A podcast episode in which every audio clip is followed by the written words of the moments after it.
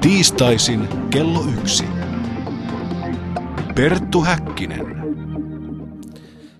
Voitokasta päiväarvon kuulijat ja lämpimästi tervetuloa tämän viikkoisen päänavauksemme pariin.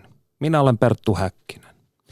Sen on tarinan mukaan Intiassa syntynyt, mutta Japanissa jalostunut henkinen harraste, jonka avulla pyritään vapautumaan ajattelun luoman erillisyysharhan aiheuttamista illuusioista ja harhakuvista. Tämä oppi ei selkiydy ajattelun avulla, todettiin jo Lotus Sutrassa. Pakko on kuitenkin yrittää, ja siksi tänään aiheesta kanssani keskustelemassa ovatkin Helsingin Zen Centerin Mitra Virtaperko ja Juhani Keskinen. Lisäksi Zenin kulttuurihistoriasta meille kertoo Helsingin yliopiston tutkija Miika Pölkki, joka on yksi Mikä, miten Zen kirjan kirjoittajista. Lämpimästi tervetuloa lähetykseen Mitra ja Juhani. Kiitos. Kiitoksia. Zenia on kuvailtu kohteettomaksi uskoksi. Mistä Zenissä on pähkinänkuoressa kysymys? Mä olen pohtinut tätä asiaa vuosikaudet ja mun vilpittömin vastaukseni on, että minä en tiedä, mistä Zenissä on kyse. Tämä alkoi hyvin. joo, äh, joo, mun täytyy sanoa ihan samalla lailla, että pohjimmiltaan, pohjimmiltaan hyvin hankala sanoa, mistä Zenissä on kysymys ja, ja pohjimmiltaan se on mahdotonta sanoa. Ja se oikeastaan sanallinen, sanallista vastausta siihen ei voikaan olla. Eli sen on kokemus. No, tai si- kokemus on tietysti sana jälleen, mu- mutta. Pidin tavattoman paljon tuosta sun introsta, jossa sanoit, että sen on henkinen harraste. Kiersit kokonaan niin kuin suden kuopat tuollaisella nerokkaalla sanalla. Hmm. Mun mielestä se, se on hieno kuvaus. Mm, sen on asia, jota harjoitetaan, harrastetaan, tehdään ja sen tekemisen, harrastamisen ja harjoittamisen kautta ö, pikkuhiljaa tulee sellainen kokemus, että mitä sen on. Joka on huonosti verbalisoitavissa oleva, mutta sen voi kokea. Näin on. Tästä huolimatta sitten kuitenkin täytyy sanoa, että, että tuskinpa Zenistä on sanottu yhtään vähempää sanoja kuin jostain muusta buddhalaisen tradition muodosta. En tiedä, onko totta, mutta voisiko jopa väittää, että ehkä jopa Zenistä on sanottu enemmän. Eli se, että Zenin harjoittamisen ja sanojen suhde on vähintäänkin paradoksaalinen. Hmm. Ja siitä tuntuu seuraava se, että itse asiassa niitä sanoja käytetään niin kuin enemmän ja ehkä se voi olla suorastaan hauskaa ja innostunutta ja innoittunutta. Eli sanoja kyllä käytetään ja se on tarpeellista. Mm, oliko sen mestari Ummon, joka joka kerta kun piti opetuspuhetta, niin pyysi anteeksi heti aluksi, että sanoi yhtään mitään? Tässä tullaan jo myös hetkeksi klassisen kreikkalaisen filosofian eräisiin edustajiin, jotka päättivät, että on parempi lopettaa puhuminen tykkänään, koska ei ikinä voi olla varma asiastaan. No jos kuitenkin, jos, jos kuitenkin pyritään jonkinnäköiseen opilliseen formulointiin, niin klassisessa japanilaisessa zenissä on kaksi erittäin tunnettua koulukuntaa, Rinsa ja Soto. Niin mitkä ovat niiden opilliset ja pragmaattiset erot ja kumpaa te harjoitatte? Mm. Tota, kyse ei ole pelkästään japanilaisesta äh, tsenistä, vaan kyse on ylipäätään tsenistä, siitä, jota harjoitetaan Kiinassa, Koreassa, Japanissa. Äh, ja nämä kaksi pääkoulukuntaa, Rinsaita ja Soto, niin nämä ovat ne, jotka ovat tällä hetkellä hengissä. Äh, opillisia eroja on äärettömän vaikea mennä sanomaan, että mä sanoisin, että ei ole opillisia eroja, että jonkinnäköisiä painotuseroja on. Mm. Ö, käytännössä semmoinen niin kuin, niin kuin, niin kuin nyrkkisääntö, joka ei sitten kuitenkaan pidä elävässä elämässä paikkaa, mutta se nyrkkisääntö, joka aina esitetään, on se, että sotokoulu käyttää niin sanottua pelkän istumisen metodia ja rinsaikoulu käyttää kysymyksen niin kuin kysymysmetodia eli koan metodia, mutta heti kun asiaa yhtään tutkii tarkemmin, niin huomaa, että todellisuus ei suinkaan ole näin yksinkertainen. Niin, ehkä ähm, se, ähm, jos nyt haluaa lähteä etsimään sitä eroa äh, Soton ja Rinsain välillä, niin ehkä se, ehkä se Sotossa korostuu tämä tämä näkökulma, että, että, että me kaikki ollaan jo nyt valaistuneita, kaikki on nyt jo hyvin, eikä meidän loppujen lopuksi tarvitse tehdä mitään. Ää, yhtään mitään siihen, että, että asiat muut, että meidän tarvitsee muuttaa mitään, että asiat muuttuisi hyviksi. Eli kaikki ovat jo oivaltaneita. Mm, niin, loppujen lopuksi. Ja sitten taas Rinsai koulukunnassa ehkä vähän enemmän painotetaan tällaista näkökulmaa, että, että sen, sen oivalluksen eteen pitää tehdä työtä ja se on ihan oikeasti, oikeasti pitää istua siinä tyynyllä ja pohtia sitä kysymystä. Ja, ja sitten jossain vaiheessa se kysymys avautuu. Ja kun kysyit vielä sitä, että mitä meidän harjoittamat sen tyyli Helsinki Sen Centerissä edustaa, niin me olemme jonkinlainen hybridi molemmista. Eli tota meidän niin kuin ulkoiset muodot on lähellä tai on oikeastaan soto koulukunnasta, mm, osittain ainakin, ehkä suuremmaksi osaksi kuin rinsaista, meidän muodot. Öö, ja sitten mitä tulee meidän harjoitukseen, niin meillä tehdään varmaan hyvin tasapuolisesti sekä koanharjoitusta eli kysymysharjoitusta että tätä puhdasta pelkkää istumista eli shikantaasaa. Onko teille jonkinnäköisiä henkilökohtaisia preferenssejä, kumpi harjoitus on enemmän mieleisen? Joo, siis se on tosi henkilökohtainen juttu ja se niin kuin menee, riippuu tosi paljon ihmisestä, että, että kumpaan, kumpaan tuntee sitten vetoa, että jotkut ihmiset tekee hengityksen laskemista tai, tai sikantasaa ihan koko, koko niin, kuin niin sanotusti sen uransa, eikä, eikä siitä koskaan halua sitten niin kuin vaihtaa sitä mihinkään ja se on niin kuin, niin kuin ihan, totta kai ihan ok. Ja sitten taas toisaalta jotkut jo heti, heti niin kuin, kun aloittaa ähm, että sen harjoituksen, niin niillä on jo valmiiksi joku suuri kysymys, mitä ne haluaa työstää. Että tota, se, sanotaan näin, että se riippuu ihmisestä ihan täysin, että ja mä voisin, on parempi. Niin. Mä voisin sanoa henkilökohtaisesti sen, että äm, mä olin varmaan alkuaikoina, ensimmäiset seitsemän, kahdeksan vuotta varmaan niin kuin hyvinkin tämmöinen koan orientoitunut ihminen ja sitten niin kuin, asioita tapahtui ja muutuin ja sen jälkeen oli monta vuotta hyvin vahvasti shikan taas orientoitunut ihminen ja nyt olen taas koan orientoitunut ihminen, eli se vaihtelee. Aaltoliikettä. Kyllä, mm. joo.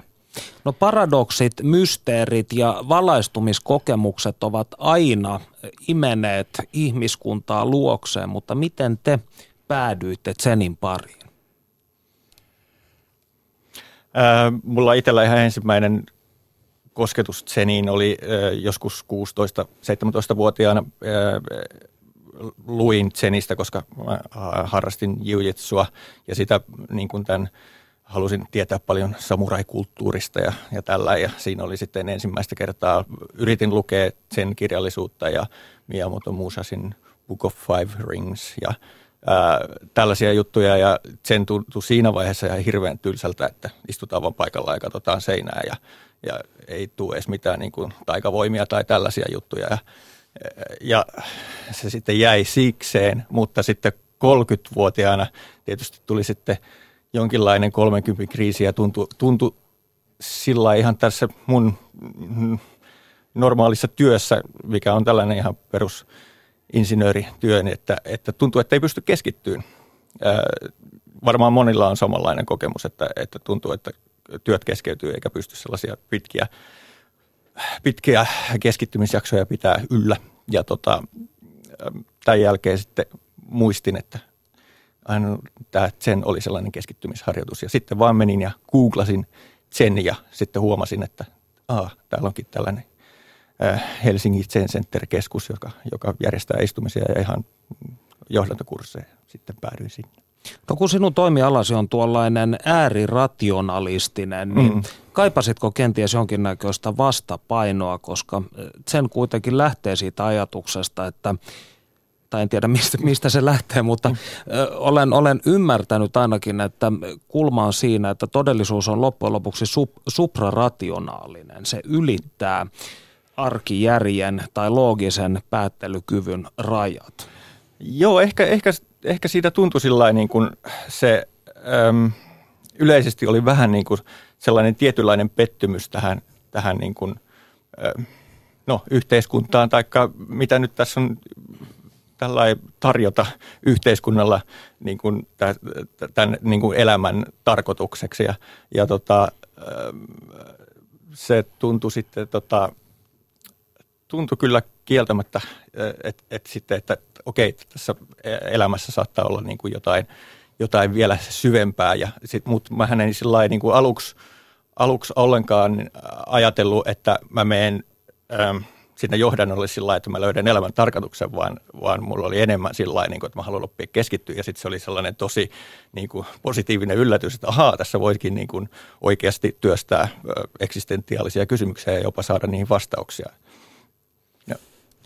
Mä voisin sanoa sillä lailla samalla tavalla, että, että jaan tuon Juhanin kokemuksen, että, että kun menin johdantokurssille, niin en yhdistänyt omaa tavallaan jotain eksistentiaalista etsintääni siihen asiaan, mitä olin juuri opettelemassa, mutta, mutta toisaalta nyt näen hyvin selvästi, että mulla oli tavallaan kaksi tämmöistä niin kuin suurta puroa, jotka johti mut sinne Zeniin ja, ja yksi oli, ensimmäinen oli se, että mä olen siis koulutukseltani klassinen muusikko ja olin silloin Sibelius Akatemiassa juuri aloittanut opinnot, kun, kun rupesin harjoittaa tseniä tai vähän aikaa sitten. Ja oli niin kuin, sitä edelsi se, että mä olin joutunut sellaiseen syvään kriisiin siitä, että en tiedä, miten soitetaan. En saanut soittimestani yhtään ääntä, en osannut soittaa kissan polkkaa tai, tai, tai ukko noaa. Hmm. Ja samaan aikaan totta kai konserteissa esitin hyvin vaativia ö, teoksia, mutta semmoinen joku syvä eksistentiaalinen kysymys siitä, että miten soitetaan ja, ja mitä musiikki itse asiassa on. Tämä oli niin kuin yksi semmoinen puro ja, ja sitten toinen puro, mikä on mun mielestä itse asiassa jollain lailla suorastaan niin kuin mielenkiintoisempi ainakin tällä hetkellä itselleni, oli se, että ennen kuin mä aloitin Tsenia, niin mä, mulla oli kokemus, viiden vuoden kokemus tämmöisestä ö, psykodynaamisesta terapiasta, eli aika intensiivinen niin kuin psykoterapian muoto. Ja, ja se metodi sopi mulle oikein hyvin, että mä olin kuin kalavedessä siinä niin kuin terapian metodissa. Mutta jossain vaiheessa, parin vuoden jälkeen, mä niin kuin huomasin, että suuria oivalluksia tehdään ja, ja niin kuin minän perustoita kaivataan tai niin kuin ka, ka, kaivetaan tavallaan esiin. Mutta jonkun suuren oivalluksen jälkeen seuraavana päivänä mulla oli aina yhtä tunkkanen olo kuin ennenkin. Ja rupesin kyseenalaistamaan, että mikä ihme on se minä, jota tässä terapiassa yritetään valottaa. Ja, ja silloin muistan, että olen kirjoittanut päiväkirjaan hyvin nuorena alle kaksikymppisenä, että tarvitsisin jonkun henkisen harjoituksen muodon, joka toimisi vähän niin kuin terapia, mutta menisi syvemmälle. Ja sitten kun mä olin harjoittanut sen ja aika kauan, niin sitten mä niin kuin ajattelin, että no niin, että tässä se oli. Näin se oli, joo. Koska se egokeskeisyys puuttui. Niin, koska sen nimenomaan niin kuin kysymyksen jos ajatellaan kysymystä elämän epätyydyttävyydestä, elämään sisältyvästä kärsimyksestä, ähm, sekasotkusta, näistä peruskokemuksista, joita meillä kaikilla on, niin Zenin niin kuin tämmöinen filosofinen näkökulma asiaan on se, että valtaosa siitä, tai sen kärsimykselle, sille kärsimykselle antaa sen kärsimyksen maun meidän harhamme erillisyydestä. Ja se erillisyyden harha niin kuin, se kilpistyy ajatukseen erillisestä yksinäisestä egosta, kiinteästä sellaisesta. Ja mä en tiedä, minkälaista koulukuntaa mun terapeutti edusti silloin, mutta mulla oli jotenkin sellainen niin kuin mielikuva, että siellä oli sellainen ajatus semmoisesta egosta, joka jotenkin voitaisiin parantaa. Ja sitten kun mä rupesin harjoittaa tseniä ja huomasin, että hei, että sitä egoa ei ole, niin se oli äärimmäisen vapauttavaa jäin maistelemaan tuota kärsimyksen maku ilmausta. Se sopisi hyvin vaikka suomalaisen romaanin nimeksi. Anteeksi, että nyt lipsuin hivenen sivuraiteelle. no, no, vaikka harjoittaisit seniä viisi tai kymmenenkin vuotta, siitä ei seuraa yhtään mitään. Tietä on mm. kuljettava uudestaan jokaisena uutena päivänä, on zenmestari Savaki Kodo todennut, niin pitääkö tämä paikkaansa? Aloitatteko te alusta joka ikinen aamu? Kyllä, joo, niin, niin täytyy tehdä ja niin on oikeastaan pakko tehdä, että jos ajattelee, että lähtee kiipeämään jostain eteenpäin, mit, mitä on jo saavuttanut, niin sitten on, sitten on tota harhapoluilla. Että se on sellaista ojankaivuuta, mutta aina se ojankaivu alkaa joka aamu alusta. Ehkä myös näin, että jos Juhani todella joka aamu aloitat alusta, niin kunnioitukseni sinulle, olet, olet tavattoman niin edistynyt.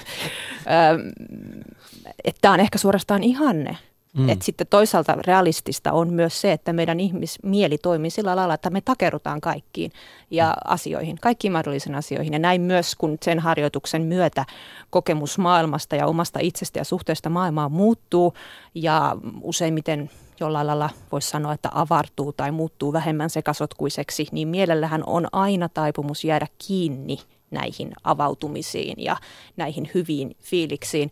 Niin Pyrkiä toistamaan jotain. Kyllä, kyllä. Ja silloin tilanne on menetetty. Joo. No, Tsatsenista eli istuman meditaatiosta ei äsken siteratun mestari Savakin mukaan ole mitään hyötyä eikä sillä pyritä mihinkään. Ja tällainen tietysti länsimaalaisena teleologisesti suuntautuneena hyötyajattelijana, niin tämähän on hyvin, hyvin sellainen paradoksaalinen ajatus.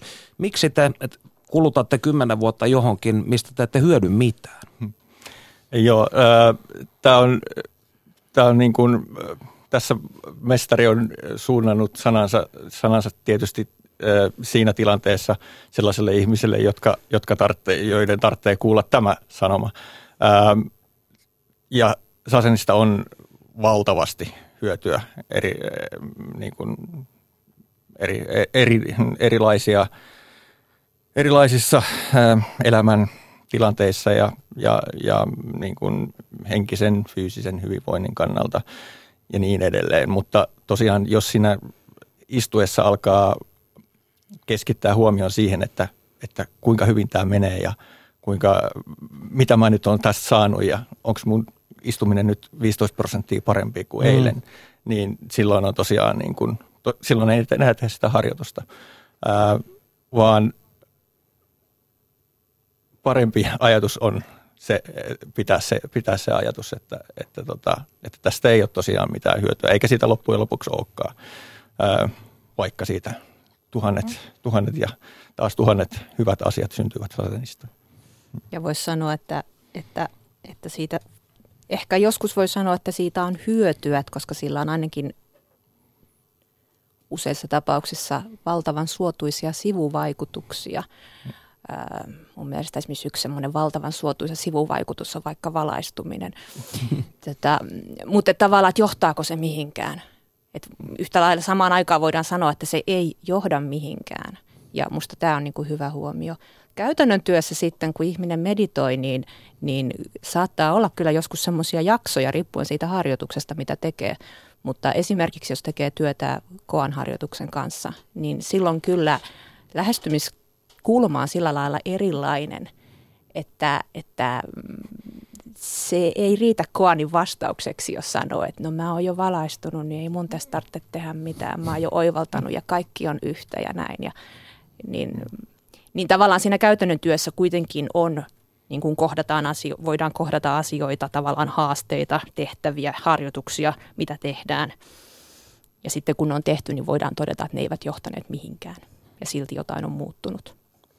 Ja tämä on mielenkiintoinen, koska jollain tavalla tämä myös lähenee niitä länsimaisen esoterian oppisuuntia, joissa tämmöinen teleologinen ajattelu tai päämäärä pyrkimys koetaan huonoksi, koska se päämäärä on, jos asettaa itselleen päämäärä, niin silloin varmasti eksyy löytämästä sitä, mikä on itsensä ulkopuolista, vaan suuntautuu niin kuin omien ajatustensa tai omien illuusioidensa pariin. Niin mm. onko Zenissä myös vähän – samantyyppinen ajatus?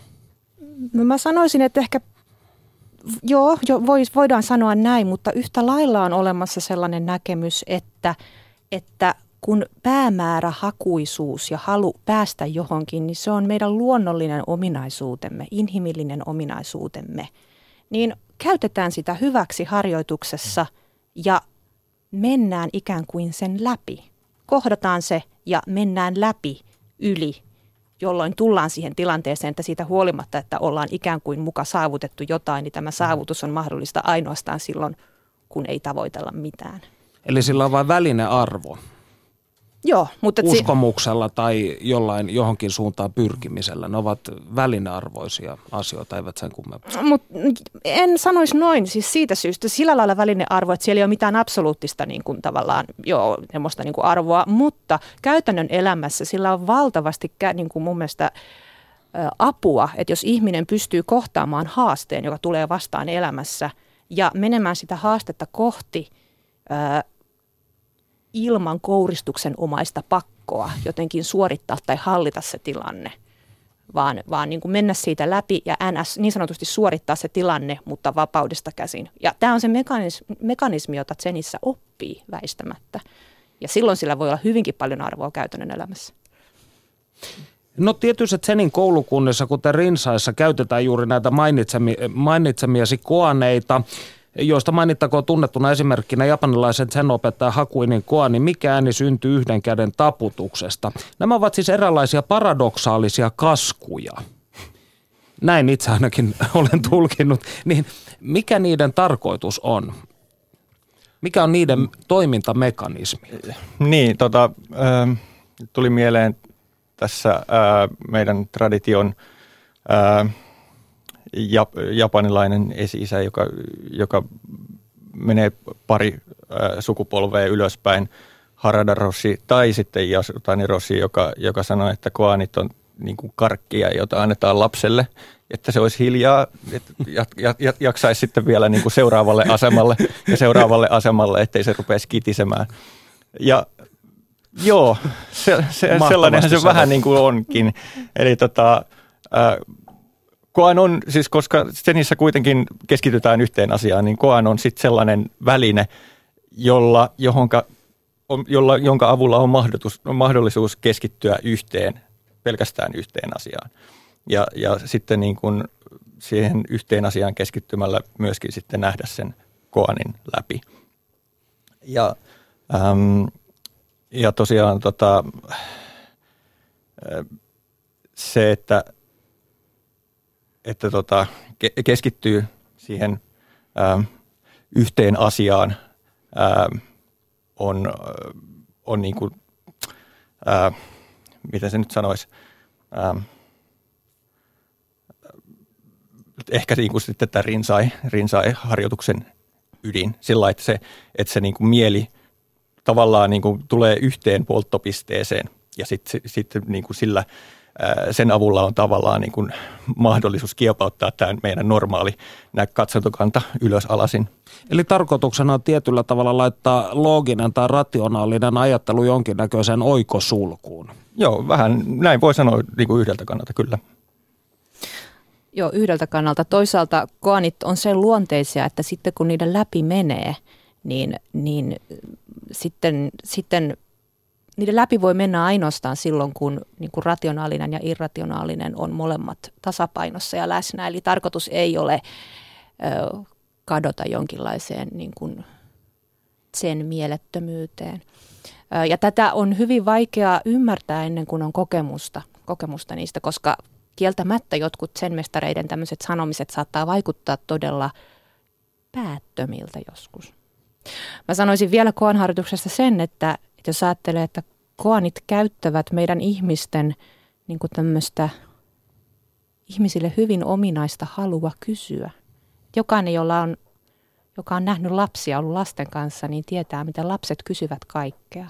Mitä tämä on ja mitä tämän jälkeen tulee ja mitä sitten, mitä on avaruuden takana, no mitä on sen takana. Ja, ja koanit tavallaan käyttää tätä meidän luontaista halua kysyä ja luontaista uteliaisuutta meditaation ja syvän itseymmärryksen välineenä. Jatkamme näistä monitulkintaisista asioista hetken kuluttua. Tässä vaiheessa kuunnelkaamme, mitä Panu Hietaneva on iloksemme leiponut. Perttu Häkkinen. Tänään olemme tutustuneet ohjelmassamme ihmisiin, joille Zen tarjoaa henkistä sisältöä elämään, mutta nyt perehdymme Zenin kulttuurihistoriaan. Mistä tämä kaikki on oikein saanut alkunsa? Tämän asian tiimoilta olen yhyttänyt Helsingin yliopiston Itä-Aasian tutkija Miika Pölkin, joka on yksi Zeniä käsittelevän Mitä, miten Zen teoksen kirjoittajista. Oikein hyvää päivää ja tervetuloa lähetykseemme. Kiitos. Zenin harjoittajille Zen on henkisyyttä, mutta kuinka kulttuurin tutkija määrittelee Zenin? Mitä se oikein on? Kieltämättä varsinkin länsimaissa puhutaan Zenistä henkisyytenä ja silloin se usein kuuluu samaan osastoon kuin sijoitussuunnittelu, New Age, jonkun niin kuin hetkellisen mielenrauhan tavoittelu, elämän selkeytymättömyyden, kaauksen keskellä jonkunnäköisen tyyneiden löytäminen. Mutta kulttuurisessa mielessä sen, sen sanoisi, että se on ihan joutavaa.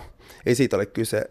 Sen on ensisijaisesti tervehenkisen elämän, toiminnan, oikaisemiseen kykenevää.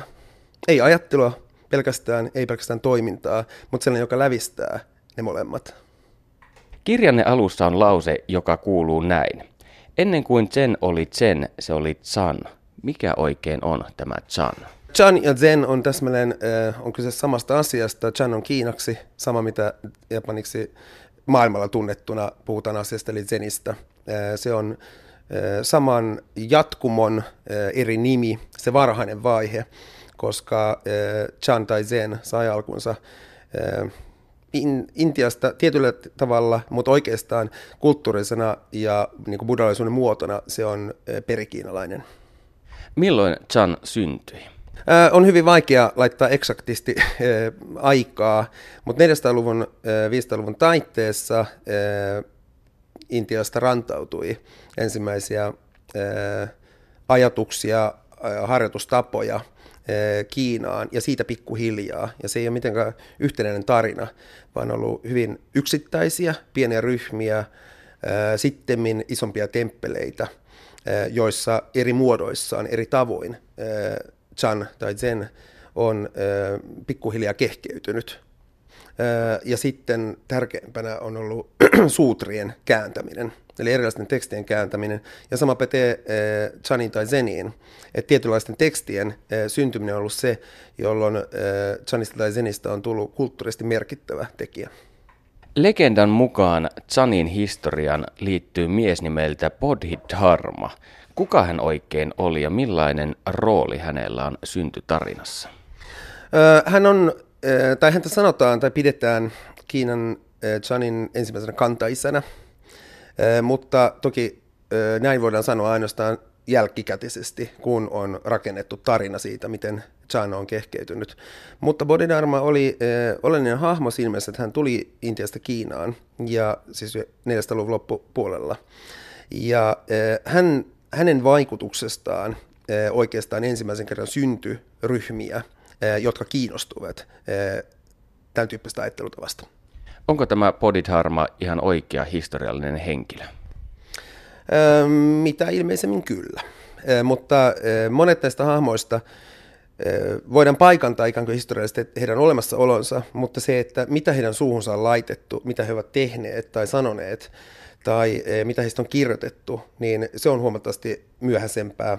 On katkelmallisesti jotain aikaisemmin, mutta valtaosa Chanina tai Zenina tunnetusta historiasta on Song-kaudelta, eli 1000-luvulta siitä eteenpäin. Onko näistä Chanin syntyvaiheista olemassa kirjallisia lähteitä vai ovatko ne nimenomaan tällaisia tarinoita, jotka ovat myöhemmin sitten laitettu paperille? Koko Chanin äh, ikään kuin ideahan perustuu siihen, että se on havahduttavaa toimintaa, mutta kukaan ei voi toista sytyttää. Jokaisen on itse havahduttava toistuvasti. Se ei ole kertaluuteinen bang, vaan eh, toistuvasti tapahtuu havahtumista. Mutta siinä oleellista on mestarin oppilaan eh, niin kuin kohtaaminen ja se suhde, sen suhteen laatu tai intensiivisyys on se, joka on tavallaan katalyyttimainen.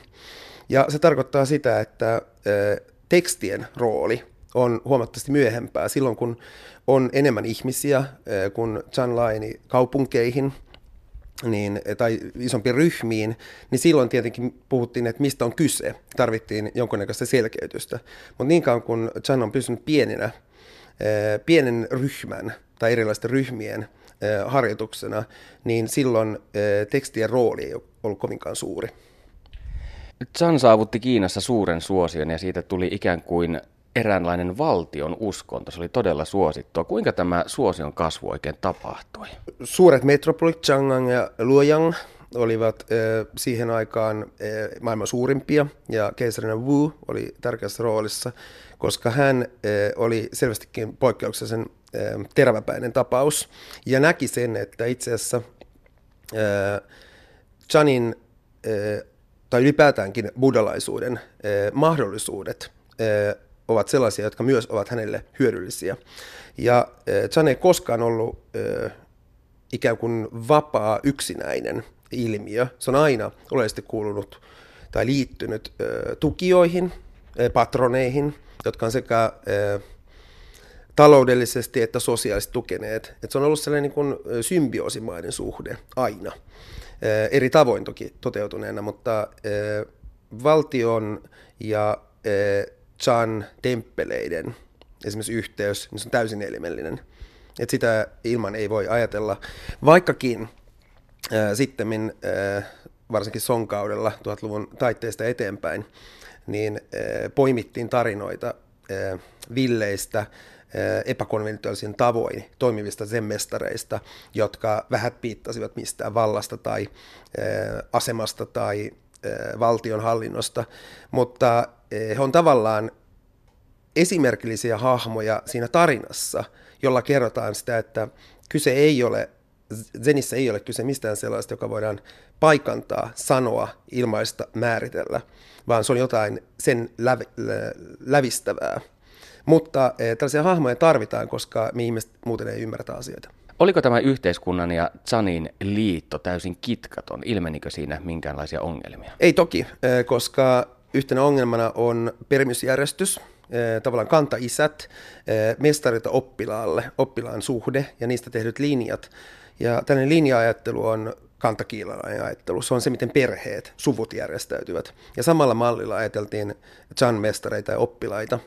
Ja ne kiistat usein liittyy siihen, että onko joku oppilas saanut mestariltaan hyväksynnän, onko hän linjan oikea jatkaja vai onko hän naruttanut ja keksinyt oman ikään kuin linjansa. Ja tämän tyyppistä asioista käytiin suurimpia taisteluita. Ja ne tietysti myös liittyy siihen, että saadaanko saadaanko tukea temppelille vai joudutaanko jonnekin pusikkoon tai metsään. Milloin nämä suurimmat kädenväännöt tapahtuivat? Ne tapahtui siinä itse asiassa jo aika alkuvaiheessa. Tänne niin varhais-Zenin historia on, on suunnilleen siitä 600-luvun vaiheilta jotakin tiedetään, ja 700-luvun loppupuolelta löytyy ensimmäiset vakiintuneet tekstit, jotka pikkuhiljaa luo sen kertomuksen, millä Chania järjestetään. Ja silloin myöskin nämä taistelut tai kiistat oli juuri tässä valhaisvaiheessa, jolloin oli eri, useampaa eri linjaa tai useampaa, useampia eri ryhmiä, jotka kiistelivät siitä, että kenellä on oikeus sanoa, että meissä tässä linjassa todentuu aiempien kantaisien havahtuminen. Perttu Häkkinen. Nyt kun katselee Kiinan historiaa ja Chanin historiaa, niin voiko määritellä, että milloin oli varsinainen Chanin kultakausi Kiinassa? Kultakausi on kerrottu jälkikäteisesti ja sanotaan, että itse asiassa äh, juuri tämä varhainen äh, Chan olisi ollut se kultakausi, jolloin oli äh, esimerkiksi Koroke Sutra, on yksi tärkeimpiä 780 laadittu teksti, jossa käytiin tai se sutra ikään kuin pyrki oikeuttamaan tietyn kantaisen valinnan. Ja oli kaksi, mestarilla oli kaksi tota, ikään kuin vaihtoehtoa. Toinen oli se ilmeinen seuraajaehdokas, ja samassa temppelissä työskenteli lukutaidoton, vaatimaton mies, joka itse asiassa oivalsi paljon paremmin, mistä oli kyse. Ja hänen kirjoittamansa runo sai tämän mestarin vakuuttumaan siitä, että tämä Huineng on itse asiassa se, joka on havahtunut, jonka pitäisi olla se seuraava. Mutta instituutioista syistä hän ei tietenkään voinut muuta kuin paeta, koska hän oli viemässä toisen paikan, joka oli ikään kuin perätty hänelle.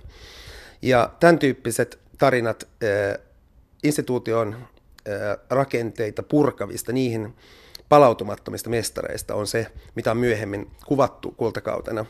Mutta tämä on täysin jälkikäteinen tarina, joka on siis 1000-luvun jälkeinen, jälkeisen sonkauden aikaansaannosta, jolloin kerättiin edes tekstejä ja pyrittiin luomaan eh, kuva siitä, että meitä on edeltäneet eh, yksittäiset eh, valopäät, yksittäiset havahtuneet mestarit ja me jatkamme heidän oivallustaan tai havahtumistaan, mutta ainoastaan voidaan sanoa, että kultakausi on ehkä ollut juuri se kokoamisen aika. Eli se on, on itse asiassa se, jolloin valta ja vaikutus on ollut suurinta, mutta sitten on eri kysymys se, että mitä tekemistä sillä on sen kanssa, miksi Chanilla on ylipäätään väliä.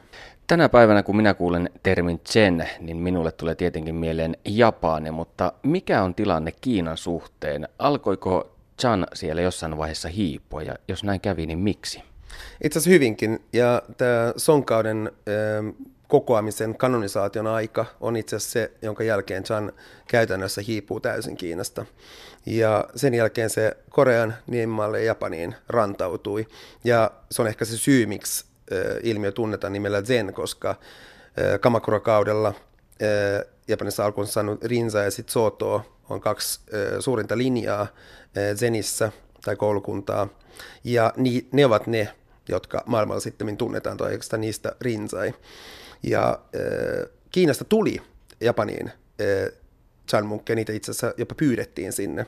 Ja he tulivat hyvin mielellään, koska Kiina oli täysin sekasorrossa, koko maa oli äh, sisällissodassa, ja oikeastaan monet pakenivat Japaniin. Ja se on se syy, miksi sekä tällainen äh, japanilaisten äh, munkkien Kiinasta oppima että kiinalaisten munkkien Japaniin tuoma äh, zen eri muodoissaan on kukoistunut Japanissa. Ja milloin tämä Chan sitten liikkui Kiinasta Japaniin? Oikeastaan siinä äh, 1100-1200-luvun äh, hujakoilla niin tapahtui ehkä se suurin äh, aalto. Zenin leviämistä myös vastustettiin Japanissa. Mitä sillä oikein tapahtui? Miksi näin oli? Silloin kun Zen rantautui Japaniin, niin oli käynnissä myös aristokraattisen hallinnon purkautuminen tai hajuaminen ja sotilashallinto sai vallan. Ja tavallaan se tapa, millä yritet, tai sotilashallinto pyrki kontrolloimaan kaikkia uutta ja se, että Zen ei kuulunut buddhalaisen temppelijärjestelmään, joka oli hallinnon ikään kuin lieassa – ja se oli yksi syy siihen, että e, se koettiin uhkaavana ja myös sen vuoksi, että se ei kysynyt ö, ihmisen arvoasemaa, vaan ö, puhutteli itse asiassa kaikkia. Ja aika nopeasti ö, sen levisikin itse asiassa ikään kuin kansan parissa ja se ei kaikkien valtaa pitäen mielestä ollut kovinkaan suotavaa. Eli sen oli liian tasa-arvoinen sen ajan Japaniin? Ö, joo, tasa-arvoinen ja myös niin, että siihen kaikki huomasi, että siihen sisältyy ö, aika radikaaleja ö, valtarakenteita, asetelmia, purkavaa voimaa ja siihen sytyttävää toimintaa, joka toki koettiin uhkaavaksi. Entäpä sitten länsimaat? Kuinka Zen saapui tänne? Zen ei olisi koskaan saapunut ilman kristin, kristillistä lähetystyötä, josta koko malli saatiin koska kun 1800-luvun puolivälissä Japani monen sadan vuoden jälkeen ikään kuin avautui, niin silloin Japanin hallinto katsoi, että kaikki tiede, uskonto, kristinusko, ne on niitä asioita, joita meidän pitää ensin omaksua, että kykenemme taistelemaan tai kilpailemaan edistyneempien länsimaiden kanssa. Ja e, silloin buddhalaisuus oli hyvinkin niin kuin epäsuosittua ja jopa vainottua, ja koettiin, että se on kaiken takapajuisuuden nimi. Ja e, silloin e, huomattiin, että ahaa, kristin, kristilliset kirkot harjoittavat lähetystyötä, levittävät sanomaansa, joka on Zenille ollut täysin vieras ajatus, tai ylipäätään ehkä buddhalaisuudelle. Ja silloin otettiin siitä mallia, ja tajuttiin, että tämä on ainoa tapa, jolla me jollain tavalla selvitään. Jos näin ei olisi tapahtunut, niin eh, Zen olisi todennäköisesti hiipunut eh, Japaniin. Eli voimme kiittää Jeesusta siitä, että tänä päivänä Zen on länsimaissa. tuolta kieliposkassa näin voi sanoa, mutta se, mikä siinä tapahtui, on mielenkiintoista, koska se ensivaiheen kiinnostus, tai ylipäätään kiinnostus länsimaissa Zenia kohtaan 1800-luvun lopussa tai nyt, niin se ei olisi sellainen ilman eh, tällaista maailmalle levittäytymisen ajatusta. Mutta toisaaltaan eh, se tapa, millä se on levittäytynyt, niin sen purkamiseen on myös sata vuotta ja se purku on vieläkin kesken, koska eh, ei vieläkään oikeastaan ole hyvää tapaa, ei ole totuttu puhumaan Zenin sanankääntein, jotka eivät noudata kristillisiä länsimaisia tapoja. Ne voidaan kertoa Zenin havahduttamisen tavat voidaan kertoa jokaiselle kielelle, mutta sellainen helpohko kääntäminen, niin itse asiassa tekee siitä henkisyyttä harjoittaville kivan iltapäiväviihteen, mutta siitä poistuu kaikki se, minkä vuoksi on väliä. Perttu Häkkinen.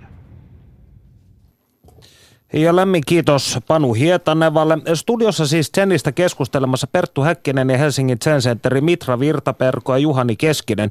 Mitä ikinä aiheesta haluattekaan uudella, tehkää se huutolaatikossa osoitteessa www.yle.fi kautta puhe. No, miten ja milloin Zen rantautui Suomeen? No, Zenin historia Suomessa on lyhyt.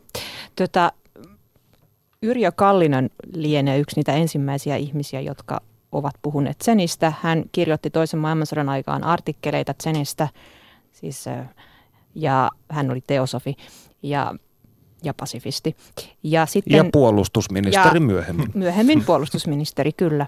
Ja tota, vuonna 1944 kutakuinkin Neuvostoliiton suurhyökkäyksen ja Helsingin suurpommitusten aikoihin Yrjö Kallinen kirjoitti kirjan sen idän sanoma valaistuksesta, joka oli ensimmäinen Suomessa, suomeksi kirjoitettu esitys Zenistä. Itse asiassa aika pätevä sellainen. Vuonna 1947 perustettiin ensimmäinen buddhalainen yhdistys, Buddhismin ystävät ry, joka on edelleen olemassa ja nykyään nimellä Bodhidharma ry.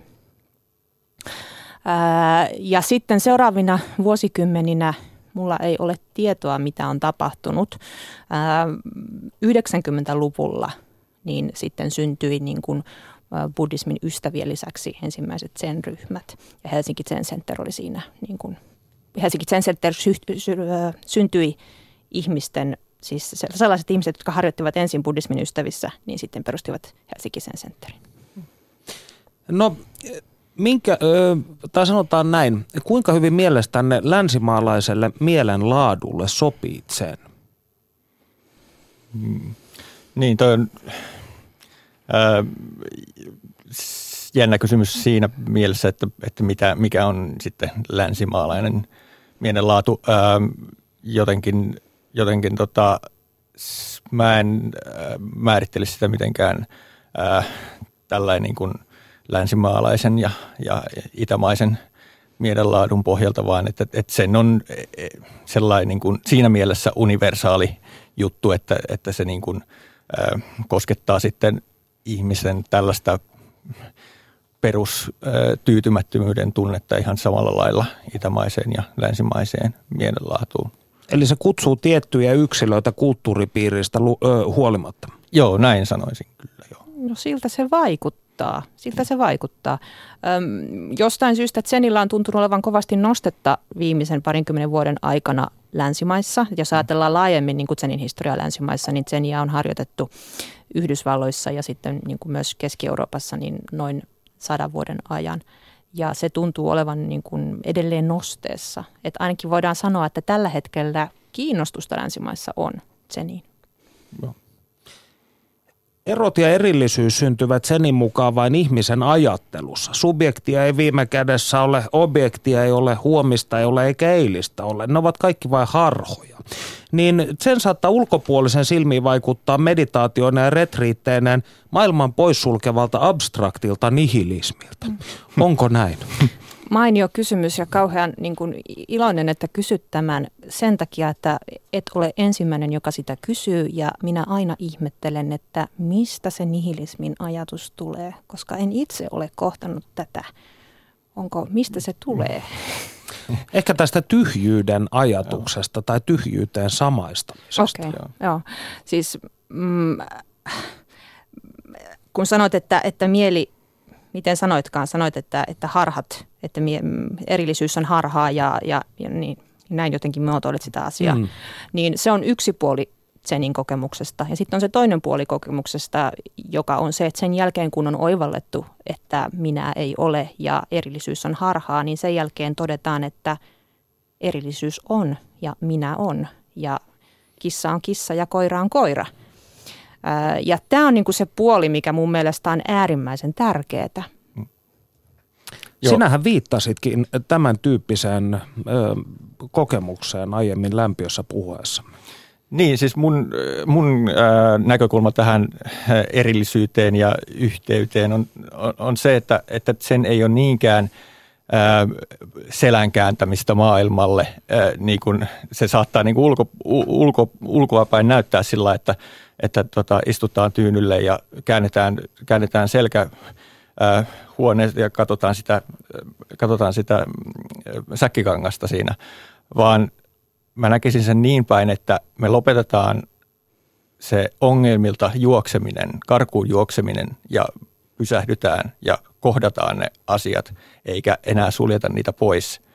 Ja, ja se, että, että niin kun, jos loppujen lopuksi ei ole mitään, ää, ei ole yksilöitä, ei ole niin kuin käsitteitä, ei ole, ei ole minua tai sinua eikä maailmaa, niin sitä niin kuin voisi jotenkin ajatella sellaisen – vertauksen kautta, että, että jos sä oot vaikka jossain autiolla saarella ja, ja ihastut siitä hirveästi ja, ja haluat sitten löytää sen omistajan, että haluat ostaa sen, että mä, mä haluan omistaa tämän saaren. Ja etit ja etit ja sä et löydä sitä omistajaa ja tuut siihen loppujen, loppujen lopuksi siihen niin kuin johtopäätöksen, että ei tätä kukaan omista, niin silloinhan se on sinun. Mä voisin vielä sanoa tästä, koska tämä on minusta erittäin, erittäin mielenkiintoinen kysymys. että kun puhutaan Zenin kontekstissa ja buddhalaisessa kontekstissa tyhjyydestä, niin kannattaa olla, auttaa asiaa, jos tietää, että tyhjä mistä. Eli se, mihin tyhjyydellä viitataan, on se nimenomaan se harha erillisyydestä, jonkinlaisesta semmoisesta, että maailmankaikkeus ja ihminen olisi tämmöinen niin kuin kokoontuu tämmöisistä atomistisista leekopalikoista, jotka on erillisiä. Ja, ja se, että, että kun tämä tyhjyys on, on olennainen, niin se myös liittyy niin kuin intialaiseen aatemaailmaan ja, ja, ja siihen, niihin aikoihin, jossa sen, sen on syntynyt. Jos me ajatellaan intialaista niin kuin valtavirtaa, ajattelun valtavirtaa, uskonnollisen filosofisen ajattelun valtavirtaa, niin siellä on kysymys atmanista, eli tämmöisestä niin kuin kuolemattomasta minästä. Mm. Ja Buddhan oivallus oli se, että kuolematonta minää ei ole, että on jatkuvasti muuttuvia prosesseja – ja, ja tämän takia... Todellisuus tuli, on dynaaminen. Kyllä, joo. Ja että tämä Zenin tyhjyys, niin se voisi pikemminkin sanoa, että se on ainoastaan tyhjää tällaisista niin kuin jäykästä olemassa, niin kuin muuttumattomien asioiden olemassaolosta. Ja sen sijaan, mitä on tilalla, niin on jatkuva muutoksen virta, jossa kaikki asiat vaikuttavat toisiin ja ovat jatkuvassa niin kuin yhteydessä ja kommunikaatiosuhteessa toisten kanssa. Niin, ydinsutrassaan todetaan, muoto on tyhjyyttä, tyhjyys muotoa ja kaikki on yhtä tyhjän kanssa. Kaikki on hyödytöntä. Eli toisin sanoen tyhjyys on tila, jossa asioiden erillisyyttä ja niitä erottavia käsitteellisiä rajoja ei enää oteta huomioon tai ne eivät ainakaan haittaa näkymää.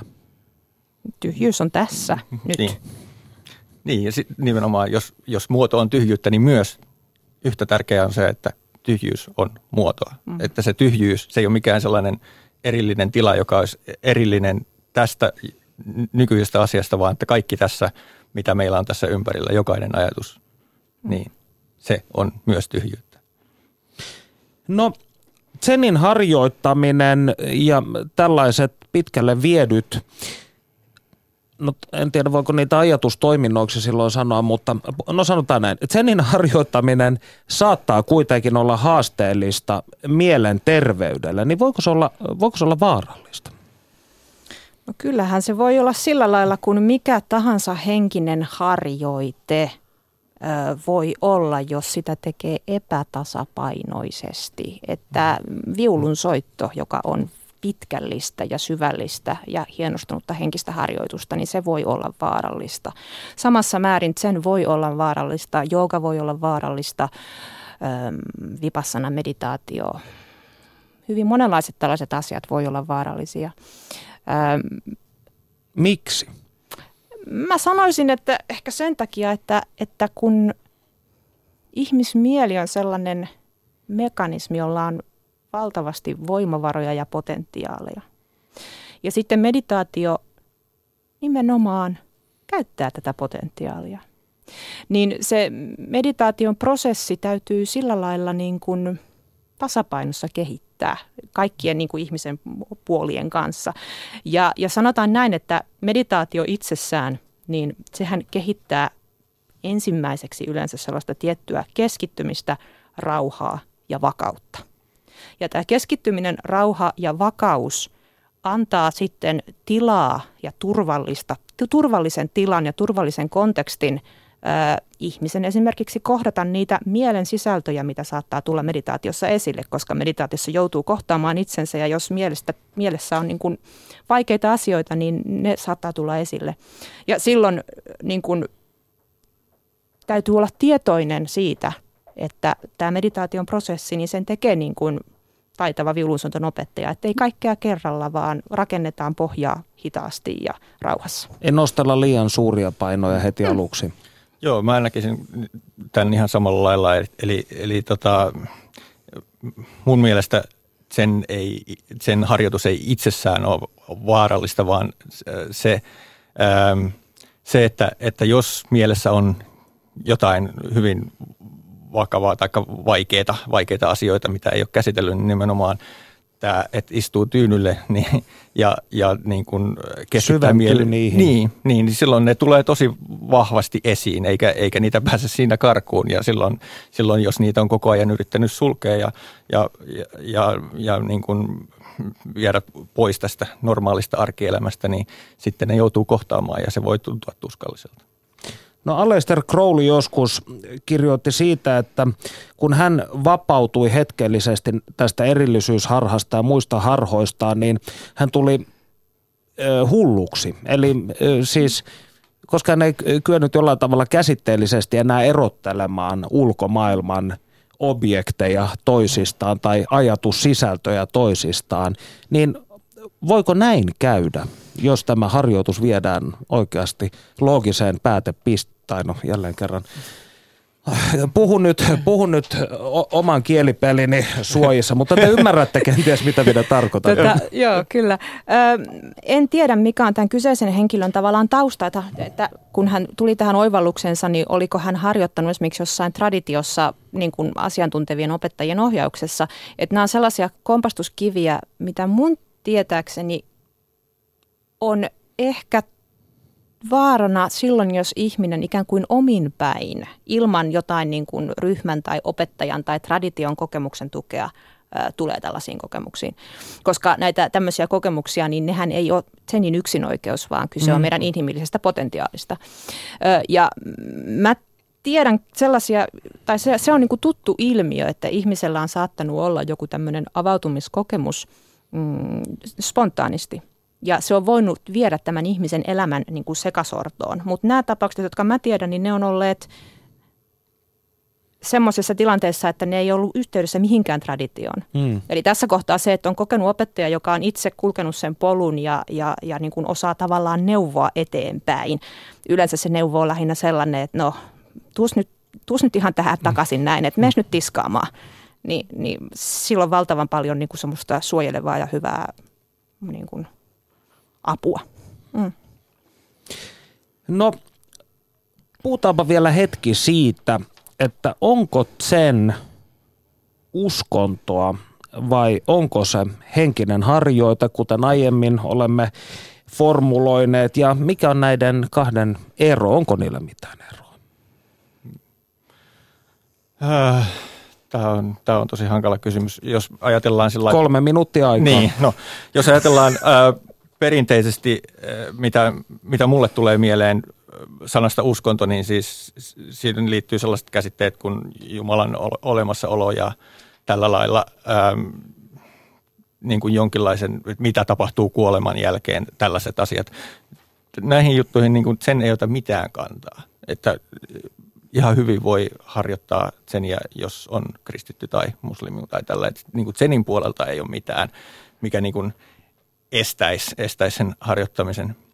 Ää, ja siinä mielessä sen ei ole uskonto, mutta toisaalta sen käsittelee sellaisia asioita, antaa, äm, antaa, niin kuin, antaa työkaluja käsitellä tätä niin kuin, yleisesti, mitä meillä kaikilla on, mitä uskonto yleisesti menee niin kuin uskonnon tällaiselle niin kuin, toiminta-alueelle. Eli, eli niin kuin tämä yleinen ahdistus, mikä tulee tästä, että, että mä oon täällä ja jossain vaiheessa mä kuolen ja, ja mitä sitten, mitä mulle tapahtuu sen jälkeen. Sen on lääke. Joo. Joo, toi kysymys, onko sen uskonto, se on mun ehdoton lempilapsi, niin mä rakastan sitä, kun se tulee aina esille ja, ja se on aina yhtä monisyinen ja haastaa meidät kysymään, että mitä me ajattelemme, kun puhumme uskonnosta. Öö, on ainakin siinä muodossa, mitä me tehdään, niin siellä on ritualistisia elementtejä. Eli tavallaan, että sillä lailla ulkoiset muodot, niissä voi olla jotain samanlaista kuin ihmisten kokemuksissa uskonnon harjoituksesta. Meillä on alttari ja siellä on kynttilöitä esimerkiksi. Öm, kaksi kynttilää. Mutta että se ei ole uskonto siinä merkityksessä, missä, missä yleensä meidän suomalaisten keskusteluuskonnosta liittyy. Onko se filosofia? Se on filosofia sillä lailla, jos ajatellaan vaikka antiikin Kreikan filosofeja, joissa oli, silloin oli tämmöinen näkemys, että filosofi elää todeksi oman filosofiansa. Sen harjoittaja elää, pyrkii elämään todeksi sen filosofian. Ja itse asiassa vielä niin, että se harjoitus tulee ensin ja se filosofia loppujen lopuksi on toissijaista. Eli harjoitus on sitä uskontoa, sitä filosofiaa. Ne mm, ovat... Harjoitusta, vähän niin kuin joku käsityöperinne, että, että se kippo pitää kaivertaa, että se ei niin kuin puhumalla kaiverru. Vaan ankaralla pitkäkestoisella työllä. Joo. Ja mukavalla ja lempeällä ja niin, rennolla. Välillä. Mm. Hyvä. Lämmin kiitos tästä kiehtovasta keskustelutuokiosta. Mitra ja Juhani. Me jatkamme asiaan tai palaamme asiaan tosin eri asiaan ensi viikolla. Siihen asti, voikaa hyvin. Yle puheessa. Tiistaisin kello yksi. Perttu Häkkinen.